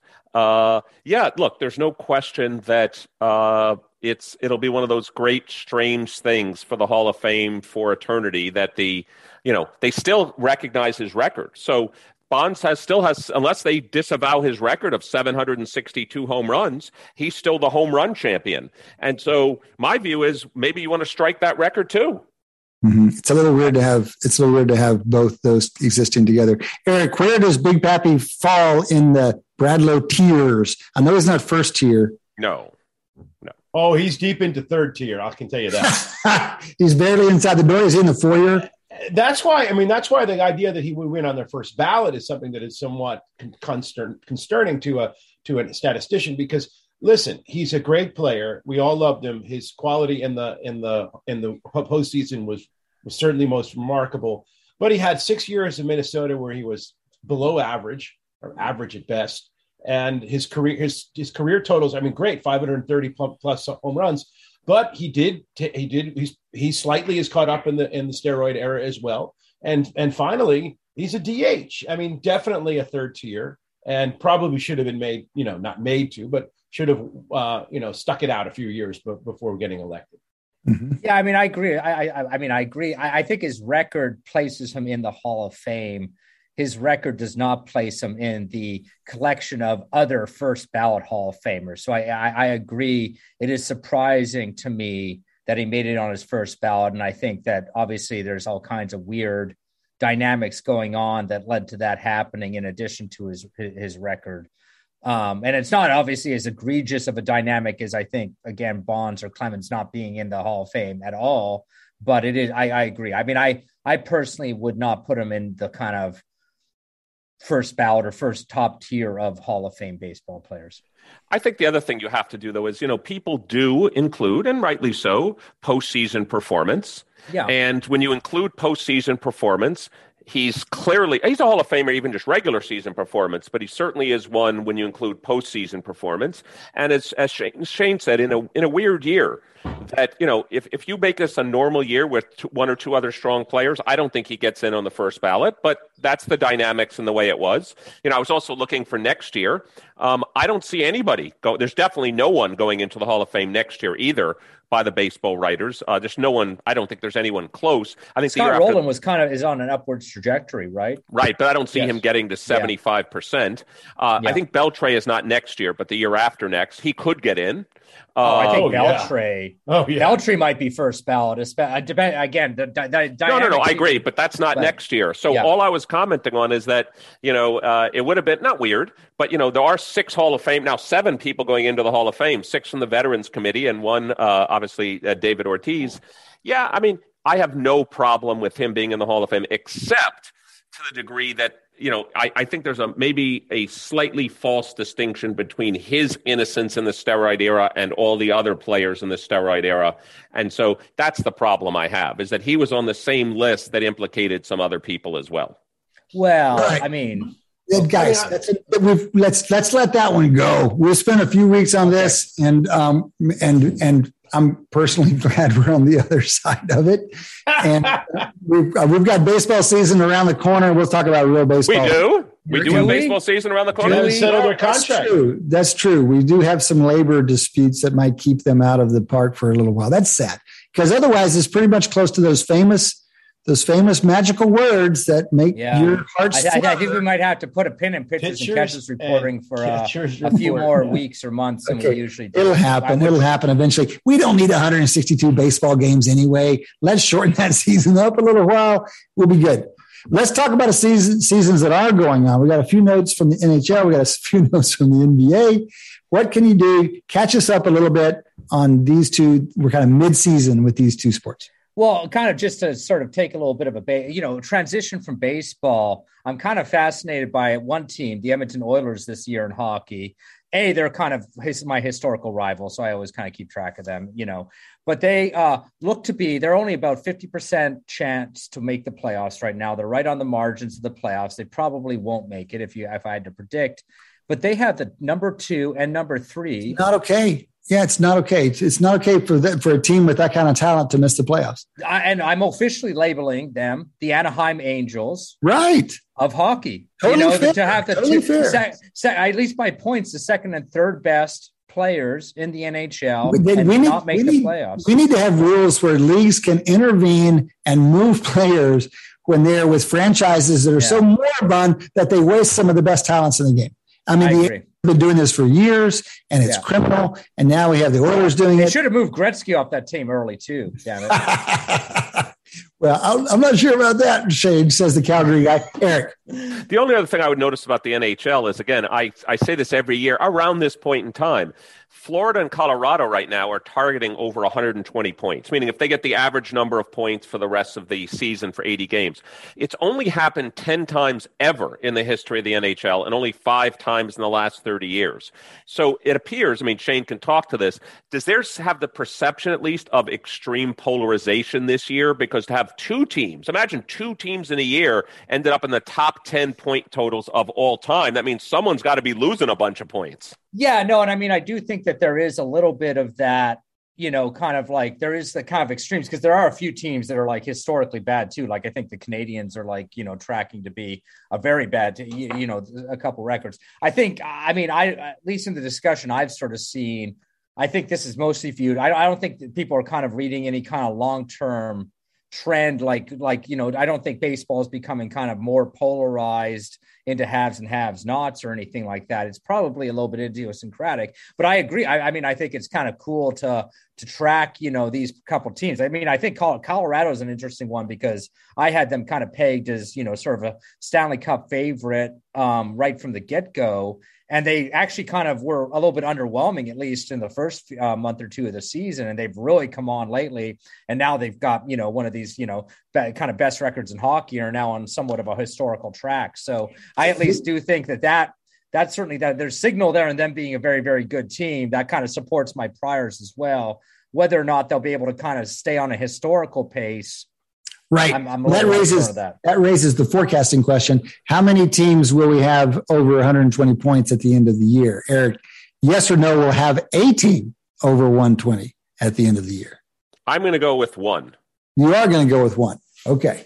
Um, Shane. Just because they're targeting, by the way, around 124 right now. So I'm, I'm building in, there's two teams, and I'm building in some mean a bit of regression. And Shane will correct me. I, they're obviously they're not in the same division, so it's not like they play each other. yeah a ton no of in fact they're in times. this uh, di- different conference even so they're really Okay. okay. be playing each other very much i'm going to say zero just because i think there's a certain uh, there's a lot of regression that happens in these things so i'm going to i guess go with the historical null All right. Well, we're going to have to pick up the NBA in more detail in the next couple of weeks, especially once we roll off of football.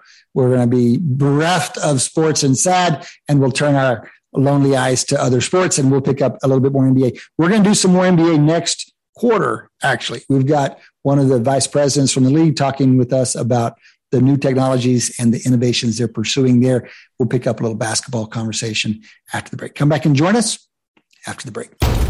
You're listening to Wharton Moneyball. on Business Radio. Welcome back. Welcome back to Wharton Moneyball. Two hours of sports analytics here on SiriusXM, coming to you via Zoom. Got the whole crew in here for the fourth and final segment of this week's show. The fourth quarter has become our interview segment in the time of COVID, and we're delighted this week to welcome onto the show Tom Ryan. Tom is the vice president of basketball strategy at the NBA. Every now and then we get to talk to somebody like Tom, but not often enough. We're delighted to have you, Tom. Thanks for making time for us. Good to be here. Thanks, Cade. Listen, Tom, you, you caught our eye with an article in USA Today you three or four weeks ago now on this this kind of venture capital Shark Tank esque thing you guys did around technology and innovation uh, with with issues that you feel are priorities for the NBA. So we want to hear about that, but first let's understand who you are and what your role is at the NBA. A lot of folks might not know that there's a there's a strategies are at the NBA. Um, and, you know, we're business schools. And so when we look at your background and we see that you were previously a management consultant, you've been investment management, you're kind of from our world in a way. So what is your background and how did you find yourself in the position you're in now? Yeah, thanks, Cade. Um, so, so I've been um, been with the NBA for um, going on seven years now.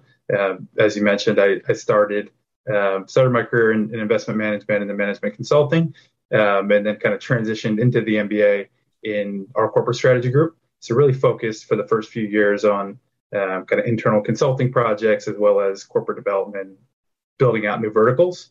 uh, so as part of the internal consulting work, was doing was doing a lot of work on kind of basketball related strategy projects. So um, what was helping out around uh, things with the season format, different types of tent poles we would add into the, the game over time, like the play-in tournament. Uh, so starting to do some of that work in our corporate strategy group.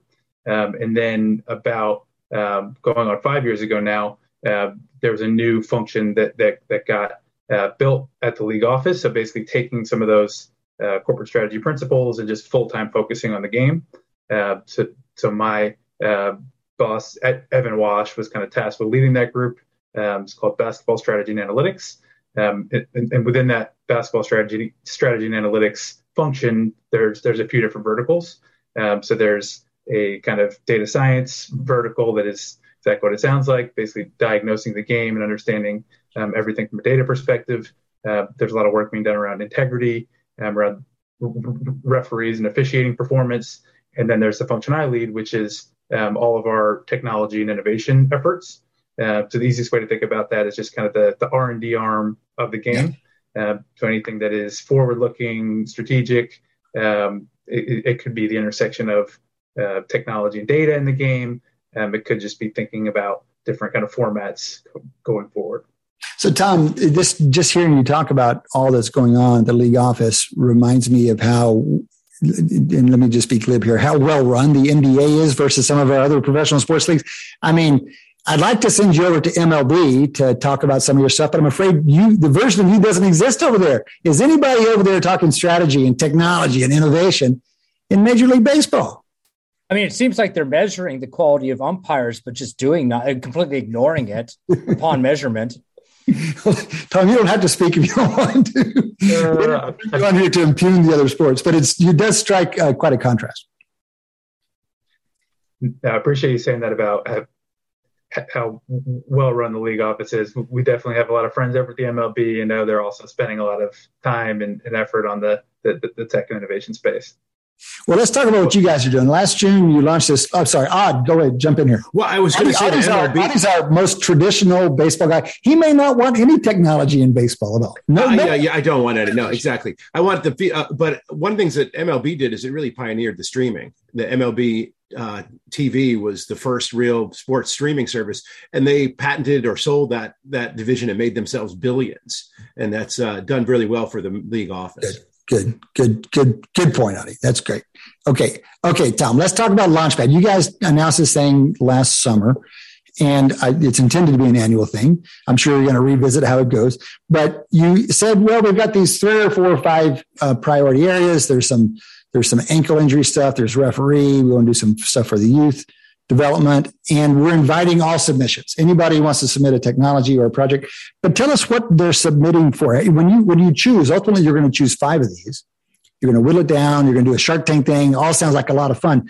But what are they vying for? What's the endorsement you're providing, or the funds, or the advice, or the guidance, or what is it that you're providing those that you do choose?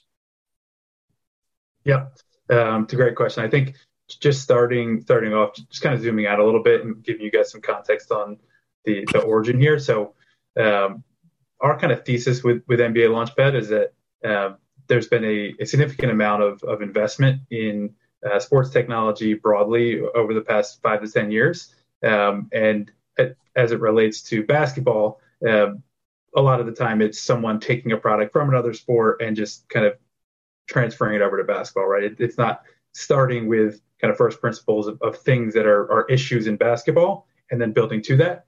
Um, and and that, that could also be taking some from another industry, right? You do something for the military or for healthcare, and then you just try to have a basketball salesperson. Uh, so, so that was kind of an issue that we've seen over time. Um, and in addition to that, um, we are, are, have been piloting technologies and, and, and, are very kind of forward thinking with how we work with startups. That that's been something that um, our, our executive team has been kind of championed for a long time. Uh, so where we saw the opportunity is kind of rather than playing a passive stakeholder in this space, to really flip it on its head a little bit and almost have like a a DARPA type of model where where we're starting with data and we're starting with our core issues, right? So the the, the ankle um, innovation track. Let me, let me stop you, Tom. Not everyone's familiar with DARPA. So what do you mean by a DARPA type model? Yeah, yeah, so it's a good question. So so DARPA is a branch of the military that is essentially their their venture capital arm.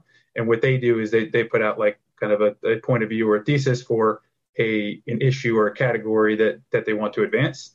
Um, and they basically have a, a kind of a, an RFP. It's an open RFP that anyone can respond to. It can be uh, academic groups, it can be startups, it can be large companies, and, and they're really kind of agnostic to who's applying. Um, and then what they do is they kind of fund the best ideas and give them the, the infrastructure to, to build. Mm-hmm. Um, so that's kind of what we wanted to do. We, we, saw this gap.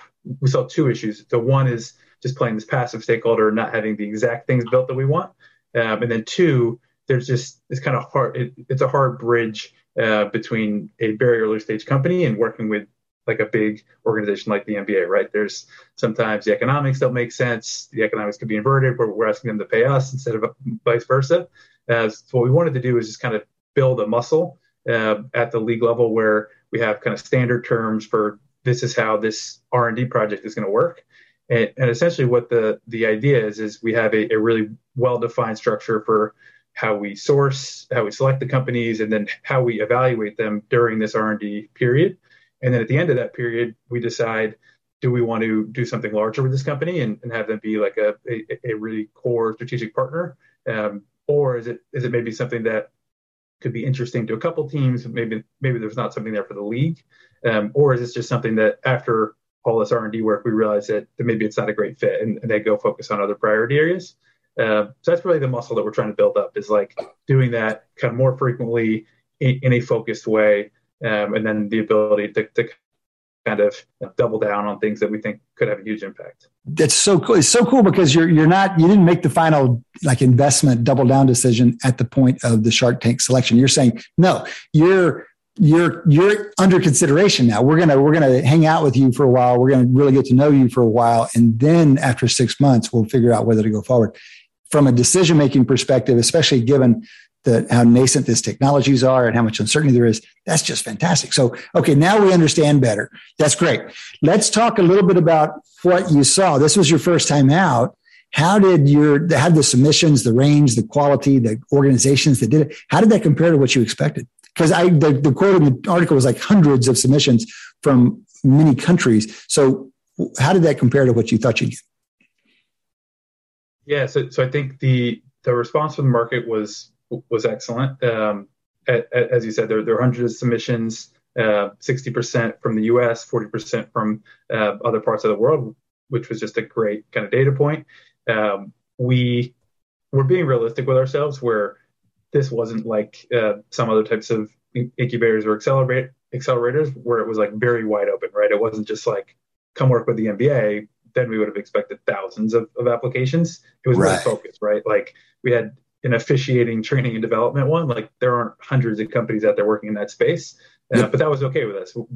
We wanted to communicate to the market that this is an important priority area for us. So yep. even if we don't get uh, all the submissions this year, p- people are on, on, notice. And if you're thinking about starting a training company, then you might think of that like in the next 12 to 18 months, right? Uh, so, so that was that was by design that, we were kind of constraining um, the, the submissions a little bit.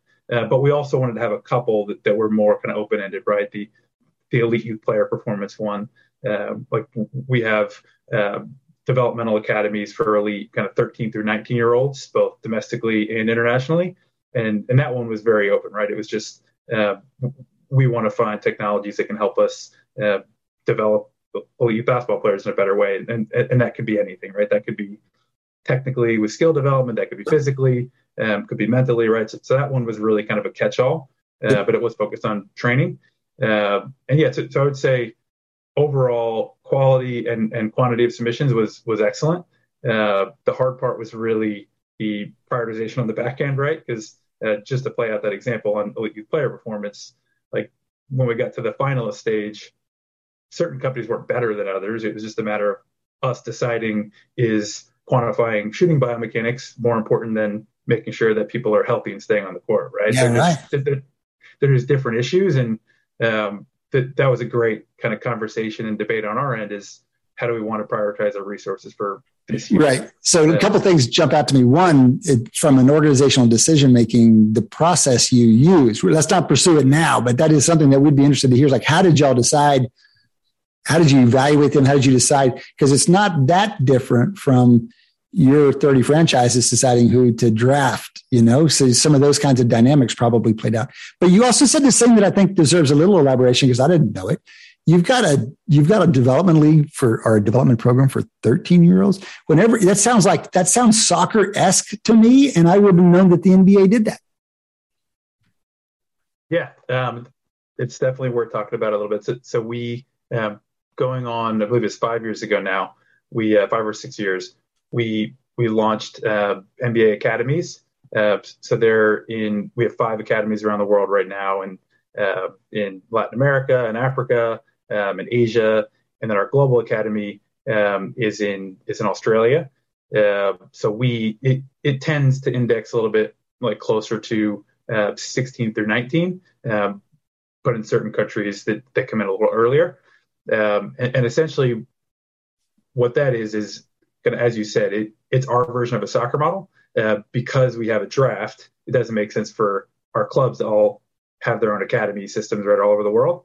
Uh, but it does make sense for the NBA for basketball and business reasons to, to, try to develop talent in priority markets for us, right? So you, you think about India, um, China, Philippines, Indonesia, right? Like, like all those big Asian countries, as well as the whole continent of Africa. Just just being able to create uh, different pathways and, and, give them access to resources that might be really hard if it if you're trying to be an NBA player or, or a high level professional player.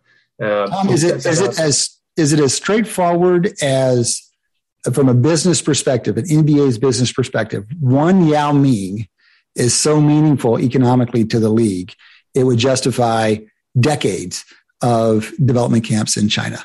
And so you've got you you guys have become quite an international game in the last 20 years. And if you can surface a few more of those international stars, it broadens your appeal, and that is really important to your value proposition. Is that is that part of the story? Yeah, no, no, I think that's a great way to put it. Um, yeah, kind of the the same way a venture fund would, would run, right? You're spreading a lot of small bets, and and you're hoping that one of them kind of okay. returns the fund, right? Okay. Uh, so, so it's the same idea.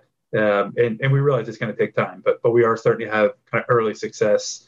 I'm sure everyone knows Josh Giddey on on the OKC Thunder. He he was a lottery pick that kind of came through our system. Um, so we're starting to have early success, but I think it's going to be one that's going to going to take time to yield that that type of prospect. Well, it's a lot of fun, and now you've got um, technology that you're hoping to develop into something that contributes to these camps. Um, let's talk about the first one. So you guys go through uh, what what the article anyway referred to as kind of a Shark Tank process. You choose five companies from the 20 finalists, and they're spread across these different priority areas.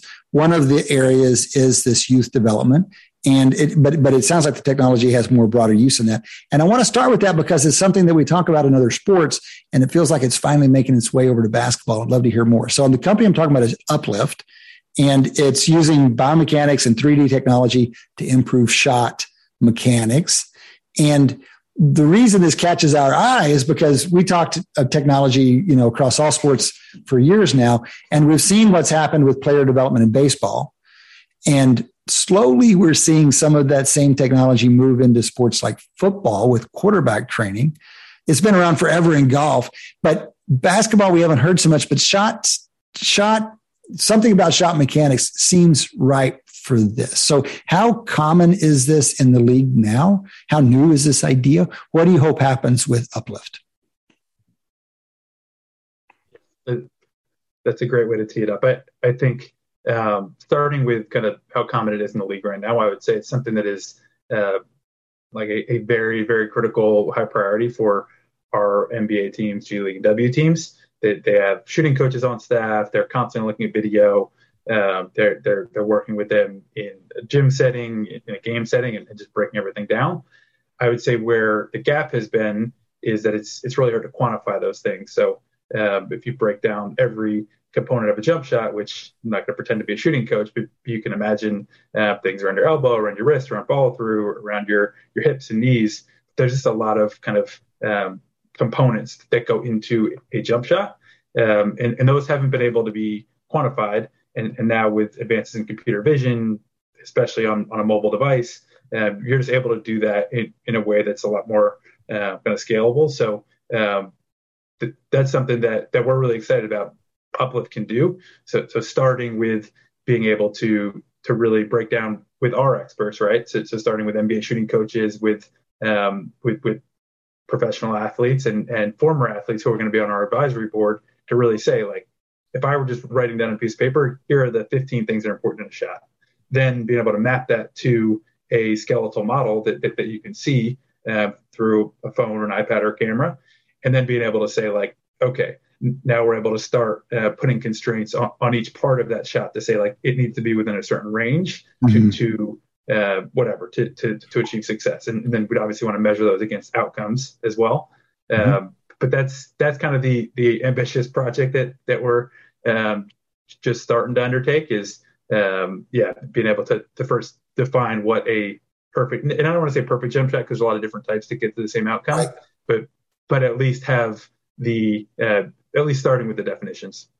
Eric's trying to jump in here. He's probably going to volunteer his garage, his garage, his driveway bucket for trying out this technology. Eric? I, I would, I would love to. I, I never saw a shot I didn't like. But actually, my, my question my question more has to do with how should we think about the NBA? Since we're a business school, also, and this is Wharton Moneyball, should we think of the NBA as a wholly owned subsidiary? Like you, the parent company, develop some technology and the teams will use it, or is it more cafeteria style? Um, you may invest in something, and each team can decide whether it's beneficial to itself. How how should we think about it just from a, a user technology, from a user perspective? Great question, Eric. I, I think it's it depends on, on the topic. Um, I would say it's more the latter that, that that what the league is trying to do is serve as as both like a an innovator, uh, but also a gatekeeper, right? And and being able to to, to kind of validate technologies um, or products, and then after they pass a certain threshold, then teams can opt in and buy them themselves. And some of those categories are are viewed as competitive, so they might not want to tell us, right? Uh, but, but but then other categories are truly uh, just kind of a rising tide situation where if it's something that's health related, for instance, like it might make sense for it to be a league level initiative. Um, so it kind of depends on the on the topic, but I would say as it relates to uh, the five companies in Launchpad, it would be a lot more um, the latter, where we would just validate these companies are are legit, they pass certain threshold, we've done all the research, and then companies can opt in as they they choose a related question is it sounds like the team that whittled down the initial submissions to the 20 finalists and then the shark tank you know judges at the end included some league folks but also maybe some team representatives. Is that fair to say? Were there team representatives in this process already? Yeah absolutely. Uh, that was something that was important to us is to although we do have kind of applied practitioners with our academies and our g league ignite program we also wanted to bring in experts like athletic trainers, team doctors, et cetera, that that are, are on the ground dealing with this these issues day in and day out. Um, so that was an important part of our evaluation process. Well, let's talk about one that's close to those trainers and docs. That one of the five companies you guys selected for this six month project is called Better Guards, and on their website they they they're, they're it's a, they call it adaptive joint protection. This fits the priority, the ankle injury priority that you guys named. So this is quite specific, isn't it? When you say, well, the whole world can't apply because the whole world's not working on preventing ankle injuries. But you guys quote the number of players that the high percentage of players who end up with ankle injuries. What did you see with these guys? How advanced is this technology? How much promise do you think there is? How much can be done about preventing ankle injuries? Um, people have been working on shoes for a long time. What's what's new here? Yes, it's, so this is one, as you mentioned, um, ankle injuries are kind of uh, an unfortunate just reality in our game. Over 25% of the league uh, suffer from an ankle injury every year, and, and, it also contributes to the most games lost due to an injury. Um, so, so it's just a real issue. And, and compared to some of the other um, injury types like ACLs, like other types of soft tissue injuries, there's a lot of investment going into those in healthcare and other sports. Ankle injuries are a little bit more specific to basketball, volleyball. Interesting. Uh, right. So, so that was one where we just wanted to shine a light on that and say, like, we want some innovation in this space, uh, both on the prevention side and, and the return to play side. Um, so we um, kind of had that open call and truly got a, a lot of different types of responses. Um, some on the prevention side, some on the kind of ongoing monitoring side, um, and then some that were truly about getting you back on the court after injury. Mm-hmm. Um, and where that same topic that I brought up earlier, like there wasn't necessarily a, a, a better product or um, issue to go after. I think for us in year one, we just wanted to to spend our resources on prevention, and we thought this was the most interesting technology in prevention, given the um, kind of interesting IP they've developed that it is supposed to have the, the, the same attributes as the ligaments in your ankle, but it just reacts faster. Uh, so so that's something that we are intrigued by. Um, we think the team that's built it um, really really sharp group. Uh, but I think for us, this is one that is like a perfect uh, candidate for Launchpad because there's a lot of promise there. If it works, it can have a huge impact not just on the elite uh, kind of leagues, but also every high school player, every youth player could start wearing this in their shoe, in their ankle brace.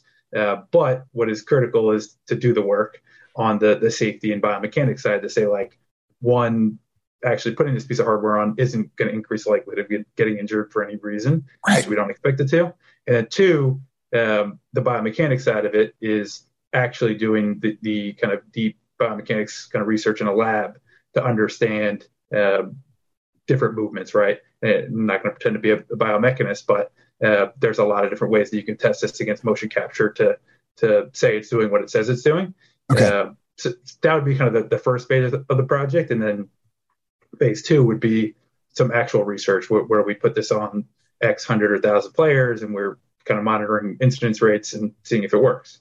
Um, so yeah, th- this one's fascinating, and um, we're all cautiously optimistic that it that it could have a big impact. Cool. With, with that kind of transitioning sort of phase one, which sounds like it'd be like kind of more like actually laboratory kind of experimentation to kind of more actual experimentation and practice with real live basketball players. Do, do you kind of view like are, are the G leagues and some of these other kind of things do you kind of view those as substrates where you can do a little bit more experimentation? Do you kind of envision that you'd be rolling this out in things like the G leagues before it kind of hits the prime time of the NBA? Yeah, it's a great question, Shane. So, so, so we typically do view the G League as an R and D lab for, for rules, for a lot of experimental things that we're doing. Um, for kind of player safety and health related things, it's it, it's a little different, right? Like, like I don't think we'd want to put anything on players that would until we know it's it's actually providing some type of health benefit. Uh, or at so least no side effects, so to speak. Yeah. Yeah, exactly. So, so there might be other ways to structure that kind of phase two of research, um, kind of working with an academic group, or, or potentially like our academies or uh, someone else, where we do have a more controlled population that, that we can monitor over time. Tom, the, speaking of experimenting and innovation, stepping a little more, more outside of the launchpad competition. Uh, you did choose this company, Rezzil, R E Z Z I L, Rezzil, using VR technology for referee training, which is interesting. But I know you guys are working on referee issues more broadly in the game. Can you talk a little bit about where the NBA stands right now on technology and improving referee? This is, a, again, something that's relevant across sports. We heard just in the last week or two that baseball is going to automated umpires in triple A. And it just feels like one of these inevitably growing things. Where are you guys with referee and technology in the NBA? Yeah, so, so we've been um, over over the last five or ten years, really, we've been investing a, a lot of time, energy, resources into um, technology, kind of starting with our replay center, right? So just being able to build out a best in class um, kind of center to pull in all the, the, video feeds, to be able to communicate with the refs on the court in real time. Um, so that was kind of phase one is just like being able to to have that central hub. Um, I would say phase two is being able to take a lot of the um, technology advances that we're seeing in computer vision and sensors and and being able to kind of bring those to the court. Um, so, so, rather than playing a, a kind of passive role in, in officiating, like the replay center is, uh, actually building something that, that that's more hands-on and automated. Uh, so so what have we been doing to get there? So um, we over the past couple years um, have been really focused, similar to other leagues, on uh, being able to use computer vision for automating certain call types. Um, the way we kind of think about it is in kind of three phases, I would say. Um, so phase one is just being able to have like teach a computer uh, the rules and being able to see if it can uh, detect a certain could be a goaltend, could be out of bounds, and then basically just being able to have that like plug into our replay center. So it's just just another tool in their toolkit. Can envision. Tom, Tom real quickly, let me let me just clarify. Computer vision is just this technology that that takes a video feed and codes it up in some way that then can be analyzed. And so from a straight video feed, you can start determining any number of things. You don't have to have tracking devices on the players, for example. You can you can train the technology to interpret it directly from a video feed. So that's what broadly you mean by computer vision. And you're saying we're trying to build up some kind of automated tools to provide the referees in real time. And you, are not saying necessarily that they're going to buzz and the answer will be given by the computer vision, but they'll at least have that tool with them. It's kind of, I might call it in another setting, algorithmic guidance. And they can decide whether to use it or override it, but it's there. Is that, am I thinking about that right? Yeah, you are. I, um, I think there's a couple, uh, couple things to dig into there. I think there's kind of part one is just proving out can we get the technology to work? Yes. Yes. Is it accurate? Is it reliable? Um, and and and how much can it do? Can it just get um, goaltends right because that's a generally speaking kind of easier thing to to solve right. for, or right. can it do these incredibly hard things where it is a an out of bounds play where there's 20, 30 types of out of bounds. There's yeah. very high frame rate, high resolution camera angles you need, right? Can it process all that in real time? And or contact between players seems like a very difficult vision right, task. Right. Exactly. Um, so, so that's and, and, if you talk to a, a like computer vision engineer, they would say any of it's possible. It's just a matter of how many cameras, ha, how many servers, all those things, and, and how fast you need it. Uh, okay. So, so that's kind of the, the, the phase we're in right now. But I would the only thing I would kind of uh, add to what you said is there could be certain call types where it, it's not just a an aid it, it's actually making the call, right? So, right. So I think you can envision like that's where you go eventually, right? Yeah, and, and, and there could be some where we actually start there pretty soon, where we just say okay. you can envision a world where a goaltend happens and a red light just goes off. Yeah, uh, right. So there could be some rules like that, but the more nuanced ones uh, okay. definitely want that to just be a tool. Uh, okay. But yes, yeah, so, so, that's generally speaking the, the work we've been doing on officiating automation, and we think, um, especially with some of the rule changes we've had over the past year, that uh, you're not able to review out of balance calls in the last two minutes. We we really wanted to continue over investing in this space to be able to uh, help help get those calls accurate and be able to show that to fans um, both in arena and at home quickly. Uh, so that's on the automation side, and then we'll connect that all back into to Rezzil. Uh, so the company that we selected for Launchpad, basically, we've done a lot of work in, in VR over the past three to five years, and it's it's been um, on the officiating side, it's been around capturing actual live video with kind of VR capture cameras. Um, and the issue with that is that it just gives you a certain point of view, right?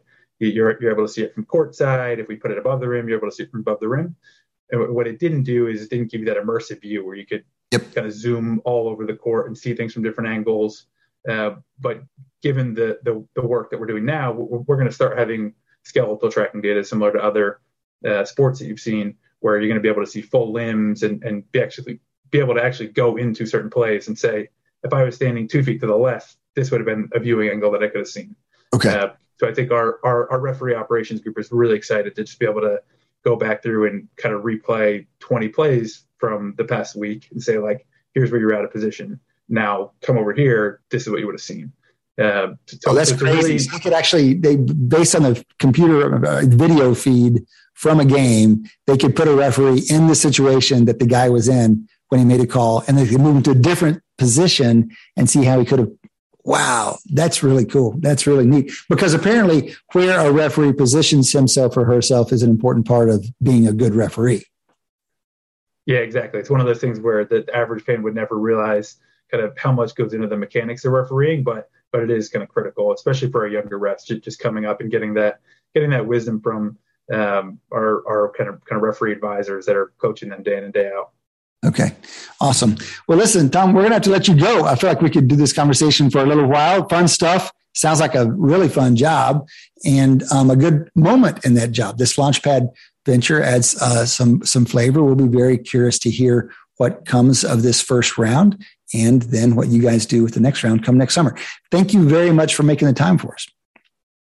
Thanks for having me, Cade. Appreciate it. You bet. That was Tom Ryan, VP of Basketball Strategy for the NBA. He helped run the Launchpad process that they started last June and then announced just this month or last month now on the five new companies, the five technologies that they're going to partner with for the next six months and see if they want to um, invest more intensely. All right, guys, that has been two hours of sports analytics. Another Wharton Moneyball here on SiriusXM. For the whole team, Adi Wyner, Shane Jensen, Eric Bradlow, this is Cade Massey. Thank you to Matty Datz, the boss man, for keeping us on the straight and narrow. Thank you for Dion Simpkins Dion, appreciate the work you're doing. Couldn't do it without you, as you know better than anybody. And thank you guys for listening. Come back and join us next time. Between now and then, enjoy your sports.